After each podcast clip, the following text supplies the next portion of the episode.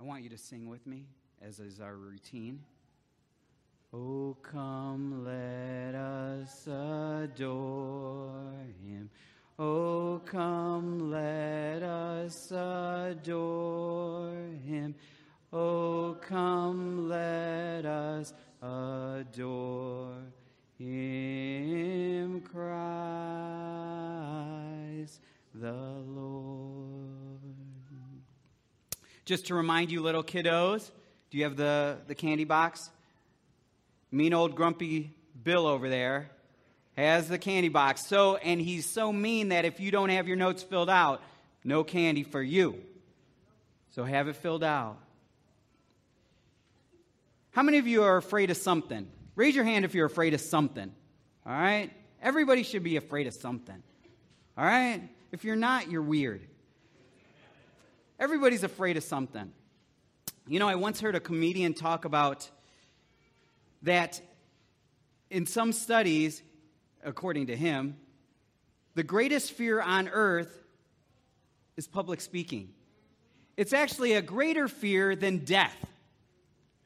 So, what he decided to point out is that when somebody dies, there's a greater fear in giving the eulogy than to be in the casket.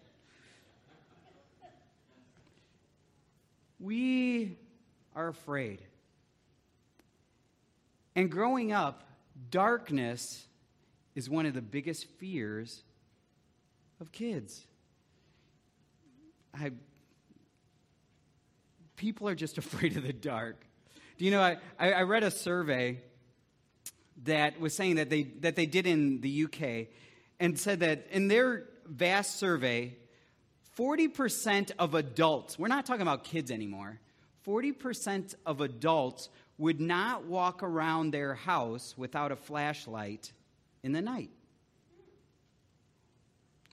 10% of adults won't even go to the bathroom in the middle of the night because they're so afraid of the dark. One time, uh, we're just afraid of the dark. Uh, one time I, I was on a double date with my best friend. I didn't really know the girl, but uh, he, my best friend, liked her good friend. And so we went on a double date. And after we went to eat, we went into this park, but it was like 10 o'clock at night.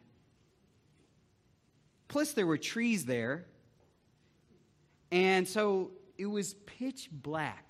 I mean, I couldn't see my friends. All I could do is hear them. So we're walking, trying to not hit trees and stuff. Well, we were right by, the park is right by, it goes right by a neighborhood. But there's fences there. And as we're walking, all I hear is, and I just book it. Too bad. If that girl gets bit, I'm okay. Because I booked it. You know, later on, she's like, Why'd you leave me? Well, we obviously didn't end up together. so, Anna, if we ever end up in this, uh, you know, I just got to run faster than you. It, we are afraid of the dark because we are afraid of what we don't see, the unknown. I mean, even in our fears with what's going on in Puerto Rico or in Mexico, it's because people don't know it's worse not to know, not to be able to hear what's going on. But darkness is the epitome of that. Have you ever been somewhere where it's pitch black? And there's an awe with it, but then it's sort of, you know, yeah. The same way with silence. Have you ever been to a place where it's totally silent? It almost bugs you. Pitch black. So on the sea, at times, the only thing that would guide you was the moon. But if that was ever covered, there were times where these seafarers saw nothing. They didn't see anything. And for days at times, they would see nothing. You telling me about a crippling fear. Well, this is why as they approached land, they would invent things like this. This is the world's tallest lighthouse. Does anybody know where this is found? It's in Saudi Arabia. It's called Jeddah Light. This lighthouse is 436 feet tall. So if it's that tall, think about how massive that thing is. It's huge. I mean, these are big ocean liners right next to it. This thing's huge. By the way, do you know where, what state in the, in the United States has the most lighthouses? Michigan. Man, you guys are good. Michigan has the most lighthouses. At one point, they thought that there was a, up to 247 lighthouses in Michigan. Now it's about 130, even though only about 100 of those are in decent condition. Second is the state of Maine. You guys are smart. There's about 80 there. But originally, with lighthouses, lighthouses predate electricity, at least light bulbs. So they used to use candles. Can you imagine making a big enough candle that, you know, a big enough candle so that somebody could see that from far away? So you'd have a candle, or, or they started doing open fires on a, you know, especially on a cliff or something. But you got to keep that up. Eventually, they moved towards uh, whale oil as their fuel, then lard oil, then kerosene, until where we are now with electricity. But can you imagine trying to navigate through the sea? And that's the only, you knew you were coming close to land before GPS, before satellites were telling you where you are. And your only guide is you hope you see that light, or you're going to hit some kind of reef, or you're going to hit land. And that would come upon you. Could you imagine waiting for a candle? I mean, even if it's a big candle, you're waiting for a candle. Where is that candle? And maybe you have your telescope. Is there a candle? Well, eventually, in the early 1800s, somewhere around, I think it was in the 1820s, a guy, a French physicist with the last name of Fresnel, I think it's F R E S N E L, he invented a, a lens. You ever seen these lenses before where they have the ridges as you go in? I am not going to try to explain the physics of it. All I know, if you want to know about that, then you ask the Navarro family. All I know is that there was a lot of, a lot of wasted space in projecting light with the original lenses. Well, somehow, this between the air and the lens projects it further. So, this actually acts as sort of the reverse way of a telescope. You know, a telescope, you look and it brings a, by the way that the, the light, you know, it refracts it, whatever, it brings the object nearer. This brings the light out further, actually up to about 20 miles. Can you imagine lighting all the way to 20 miles? Seeing a light for 20 miles? This revolutionized lighthouses. This was great. If you were on the sea, you could see 20 miles away. We have enough, you know, we have enough leeway here to slow down and know where land is. Light. Light is life and death. These lighthouses were relied upon for your life if you were on the sea. In the Hebraic world, there is one symbol that is believed by the Jews to be the symbol of Judaism. And it is not the Star of David.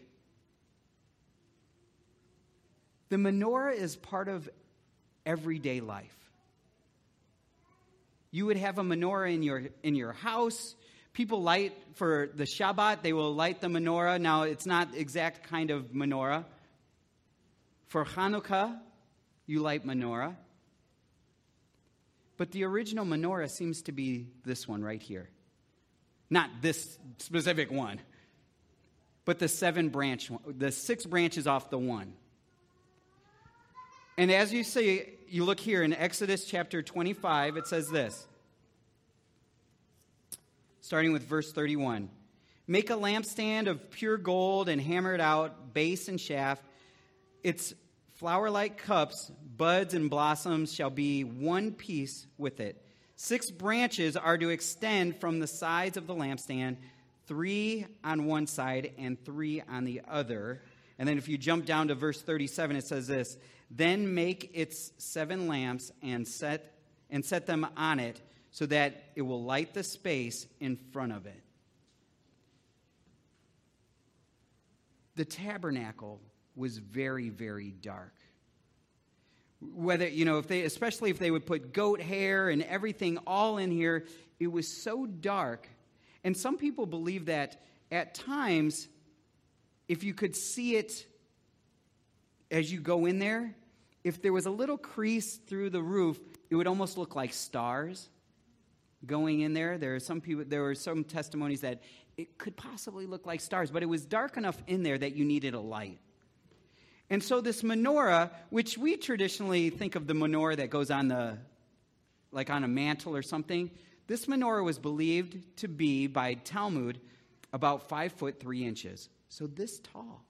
This was huge. And, was, and every day, as tradition teaches, they would replace the oil and the wicks every day. Boom. Boom, because this had to be lit all the time. The menorah is one of the three. Remember, we've, we've studied two others. The first was uh, the altar of incense, right? Now, Scripture says that the incense represents what? Prayers, the prayers of the saints. Second was the table of showbread, which is on the north side of the building, which represents what? The Word of God. Even though the text she just read is, Your Word is a light. Now, the third discipline that I want to propose to you with the menorah. By the way, menorah is believed to come from the word nahar. What is it? Nahar. Now, nahar means to shine or to flow. What I want to propose is that we are called not only to eat the bread, not only to pray to our God, but we are called to shine. Actually, this is not an option. If you want to grow in your walk with God, you will shine. Period. And the only way, if you're connected with Him, the only way not to shine is to hide. If you read Revelation, I didn't put it up there because it was a little bit long, but if you go to Revelation chapter 1, and I'm, I'm sorry to say I probably won't wait for you, you can always read it later. Many of you have probably already read this before. Revelation chapter 1. They start in the tabernacle. I don't know if you've ever realized this. The tabernacle is the scene of Revelation. And they start in the tabernacle, and Jesus is mentioned here, at least the Son of Man is mentioned here.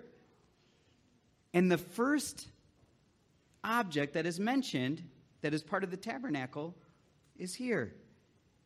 If you read in verse 12, it says this I turned around to see the voice that was speaking to me, and when I turned, I saw seven golden lampstands. And among the lampstands was someone like a son of man, dressed in a robe reaching down to his feet with a golden sash around his chest. His head and hair were as white as wool, as white as snow, and his eyes were like blazing fire. His feet were like bronze glowing in a furnace, and his voice was like the sound of rushing waters. In his right hand he held seven stars, and out of his mouth came a sharp double edged sword, which the word was compared to. His face was like the sun shining in all its brilliance. With him I saw when I saw him, I fell at his feet as though dead. He placed his right hand on me and said, "Don't be afraid. I am the first and the last. I am the living one. I was dead, and behold, I am alive forever and ever, and I hold the keys to death and Hades. you know that is talking about Jesus Christ himself. In the center of the lampstands is Jesus Christ himself. In the Christian scriptures, you do not have lampstand without Jesus. If you want to be a light, you will have Jesus. He is the center of your life. And guess what? If you have Jesus, you can do nothing but shine. Do you agree? I am connected to Jesus, I will shine. It's sort of like if I plug in the light, it will shine. I unplug it, it won't. I plug it, it will. Automatically, you will shine. But remember, Jesus is the midst. He is what makes it shine. I want to teach you, obviously, you must learn a little bit of Hebrew, even though I told you Nahar. The word for light in Hebrew is or. Can you say or? Or. All right. Or, it's a simple word. It means or. Now, it's believed that the etymology of this word, the beginning of this word, the root of this word, is the same one that Aaron, which is translated as box or ark, you know, the Ark of the Covenant, Aaron. Aaron, R. So, or comes from R. Can you say R? R. And or. So, this word that is translated as light, you know, in the beginning, you know, God created the heaven and the earth, and he's and eventually he says, Let there be light, or comes from the same word that means box. Strange. Light comes from box. Well, if you study enough Hebraic thought, it's believed that a box, if you have a box and you have many things, like my kids, they leave toys everywhere. Everywhere. You know, we clean it, and you give it 15 minutes, they're out. I think they have legs. I mean, a lot of Jaden's toys actually do have legs, but, but they're out. A box in this chaos and disorder is for putting back order. You put order out of chaos. Actually, the text says in Genesis 2, verse I mean, 1 verse 2, it says this Now the earth was formless, and the Hebrew in that is tohu, and empty. Vabohu, that if you want to know what the Hebrew is there, it is formless and empty. Darkness was over the surface of the deep, and the Spirit of God was hovering over the waters. And God said, Let there be light, and there was light. That word tohu means chaos. In the beginning, there was chaos disorder. And God said, I want to put order, so there will be light. Light is to create order out of disorder. This might be in your life. Because a lot of us live chaotic lives. And God says, I want to put order to your life. I want it to have meaning. I want you to have purpose. And, and you know, when we have these laws of thermodynamics, it, it, it's saying the opposite, right? We're working towards disorder. But God is saying, no, no, no. The original plan is I want to bring order out of chaos. And that is the word light, or. But why? Why does he want you? Or what is the purpose of you being light? Go to Isaiah chapter 42. I, I have it up here. It says, I, the Lord, have called you in righteousness. I will take a hold of your hand. I will keep you and make you to be a covenant for the people and a light of the Gentiles, for the Gentiles. And then in Matthew chapter 5, which we read earlier, you, by the way, that is a plural you, it's y'all in Texas. Y'all, I know I don't say that right, are the light of the world. A town built on a hill cannot be hidden. Neither do people light a lamp and then put it under a bowl. Instead, they put it on a stand, and it gives light to everyone in the house. In the same way, let your light shine before others, that they may see your good deeds and glorify your Father in heaven. By the way, there is a common thing right here. You notice in the Isaiah 42, it says, I have called you in righteousness. By the way, tzedek is, is righteousness, and it means right doing. I've called you in right doing.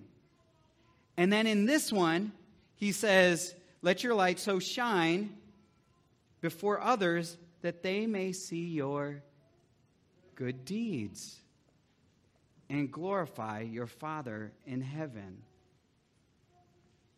All of you have access to good deeds. I think sometimes we think being a light means that I have to do a Bible study with somebody. I do feel like it helps you grow. By the way, as teachers, I took, okay, so my undergraduate degree is biology. I did take some education classes, maybe to eventually be converted, but I wasn't to a teacher. Um, man, they, they really, I worked in the education department at Andrews, and they really worked hard. We want to make you a teacher. Um, but they said I settled and became a pastor. So, but one thing they told me, because I was nervous about teaching, you know, on these first days, what they told, they said, all you need to do at times is just be a little bit ahead of the student. Because I was doing secondary, and some of those kids are smart. Some of those kids are smarter than me. But they said, in your field, just be a little bit ahead. And don't be afraid to say, I don't know. I'll research it. You have resources. Maybe they don't know those resources. It's okay. You don't have to know everything about everything. That's God. But what this is saying more is you have access to shine Jesus by your good deeds. You know, I was talking in, you know, in our prayer group earlier, and we were talking about specifically our tribe is Adventism. Our tribe of Christianity is Adventism. And one thing that frustrates me more than more than a lot of things is when we do not shine that we actually do the opposite. As Seventh day Adventists, I, I, guess I'm a little jealous for Seventh day Adventists. I'm, I'm assuming God is even that much more jealous over his people in Christianity as a whole. But it frustrates me to no end when I see bad business done by Seventh day Adventists. Because guess what? Whether we call them Christian or not, you know, because we might say, well, they're not really a Christian, they just go to our church. I don't care. You're still lumped with the group. You know what I'm saying? Like when I went to Korea for the first time, one of the Koreans said, Wow, you're different than I thought Americans were. Because what she thought Americans were is what she saw on TV. And she said, "Oh, this is Americans. They sleep with each other's wives. They, you know, they do they steal from each other, they shoot each other. That's American. Well, guess what? Real life, we know that at times people within our tribe of Adventism have been less than moral. And that frustrates me because that reflects on God and that reflects on our tribe. And so I am lumped with them. You are lumped with them. People are watching you. Sorry. And you know how I know this? Because people will tell me. Oh, yeah, I used to work for an Adventist. Yeah, they weren't really good people. Sorry. Yeah. How do they know? They're watching. You're calling yourself to a higher standard. Jesus is calling you to a higher standard. Actually, in Desire of Ages, page 195, just so that you know nobody's off the hook here, it says this Every true disciple is born into the kingdom of God as a missionary. If you are a disciple, if you claim to be a disciple, you are a missionary. You're not off the hook. Sorry. God is calling you to something greater. He's calling you to influence somebody's life. And in somehow, it will transform your own life. This is a third component. If you try only two, you lose it. For example, do you know for a table to stand, you need at least how many legs?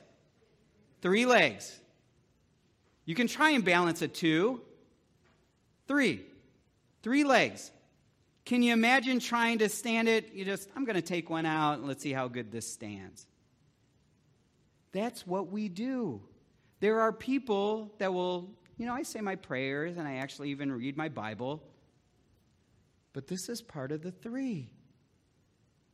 And for some odd reason, and I don't know how it all works, just like I don't know the Fresnel lens exactly how it works, it transforms us. And ironically, when we start being a light and we are aware of it, we go for more access to the incense because I need to pray more because I know people are watching me. And I need to get into the word more. So it just becomes cyclical. And the more I spend more time in the Word and the more I pray, the more excited I get about sharing what I know and then the more that I share, I'm like, oh, I need to know more because I want to share more. Do you see the cycle there? It's a good cycle, not a bad cycle. Actually, going back to the good deeds, do you know the story of the 10 virgins? I have a theory, okay? I'm going to share theories with you, and you can just say, no, you're totally off. But this is my theory, all right? And I haven't read anybody who's, who has the same theory, so it'll be at least on tape, so you know it originated from me if it comes out later. But if somebody publishes it. So the 10 virgins, remember the 10 virgins, the, the parable of the 10 virgins in Matthew 25? It's the first one of the three that he gives right after he gives his Matthew 24 stuff. So it says that there were these five virgins that were good and five that weren't. And the whole difference maker was what? Not enough what? Oil. There's just not enough oil. Now I'm going to fast forward and then come back. What I believe this means. We're going to go all the way to the last one. The last one is about a king who stands, and on his right hand are sheep, and on his left hand are goats. And the whole difference maker, because remember, they don't even know, the difference maker in this judgment scene is you fed me when I was hungry. You gave me drink when I was thirsty. You clothed me when I was naked. When I was in prison, you came to visit me. I didn't know that. And then he says to the goats, sorry, you guys are the goats right now. But goat means greatest of all time now. But uh, you are the goats. And he said, You didn't feed me when I was hungry. You didn't give me drink when I was thirsty. I was naked. You didn't give me any clothes. In the same way, they like, we didn't know that. We didn't know it was you. Well, you didn't do it to the least of mine. Back up one more. The parable right before that talks about three different stewards. So he gave five, he gave two, he gave one. Five, then he gets his report. You gave me five, I doubled it. You know, praise the Lord. I used five to get five more. Two, I doubled it too. You gave me two. I used what you gave me for your work. The other one said, I know you're a shrewd guy, that you uh, reap where you don't sow. So guess what I did? So that I know I wouldn't lose it, I dug a hole and I put it in there and I hid it. He said, You wicked servant. Don't you know I could have repaid? You know, I, you know, thinking about it with God, I could have given you another one if you lost it. You could have at least put it in the bank. Come on, gain interest, something. But because you won't use what I gave you for my purpose, I got to take it away. I think all three of the, parallel, the parables are talking about the same thing. Using what God has given you to bless somebody's life. And the difference between the good virgins and the, and the wicked ones, the wise virgins and not, is that they keep using their oil. And for some odd reason, like in the story of Elisha, with that, you know, when it just keeps coming and coming and coming, by using it, it's coming back. And using it, it's coming. This is weird. This is not science. I'm using the oil and it's getting filled up. And that's what's happening with the wise virgins. The other ones are hoarding and they're so afraid. And in a sense, they are actually losing it. You know that the oil in Scripture oftentimes represents what? Holy Spirit. If you hoard Holy Spirit, if you have somehow felt that I'm good, you will not have enough. But if you let the Holy Spirit flow through you, you will. Actually, the Hebrew word for spirit, man, I'm, I'm sharing a lot of Hebrew with you. I hope you remember. Nahar, or, or is light. If you remember that, or, is Shemen. Now, Shemen is used in several different ways in the Hebrew life, in Scripture. Oil was seen as a sign of hospitality. You would offer oil, you would anoint people, you would anoint them with oil for hospitality. It was also a healing agent. If somebody was sick, you, it would be a, like an ointment. It was a token of happiness. I am happy with our dealings. Please take this oil. It is clear and transparent. The pure oil is clear. I am transparent. What you see is what you get. I'm not hiding a mask here. What you see is what you get. I love this one because I even saw this in my research that that oil, olive oil was used there was a phrase that basically meant for soft words, comfort words. There's actually a, an expression in Hebrew that's called panim, which means face, or. What was or again? Light.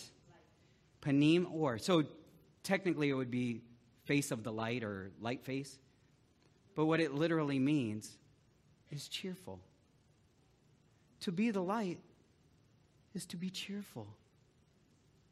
Do you know that I love this quote from, from Ellen White in Ministry of Healing? It says this The strongest argument in favor of the gospel, the strongest argument, is a loving and lovable Christian. It doesn't say that you know all of your fundamental beliefs. The strongest argument is not something that has to deal with evolution. The strongest ar- argument is not what you debate in Sabbath school. The strongest argument is a loving and lovable Christian. People are waiting for the light. Because guess what? If you don't have the light, you're in fear. And you know it. You know people out there are in fear fear of the future. We don't know what's going to happen. You see all this crazy stuff happening? We don't know. Fear that I don't have enough money to provide for my family, for retirement. I don't have enough for retirement. Fear of what's going to happen, fear of sickness. They're afraid. They might not, they might have a facade of not being afraid, but they're afraid. They need light. And if we're not going to be the light, then they will die afraid. We are called to be the light of the world. So let's rise up and be that third component. Not just the prayers of the saints, not just getting into your word, but let us be.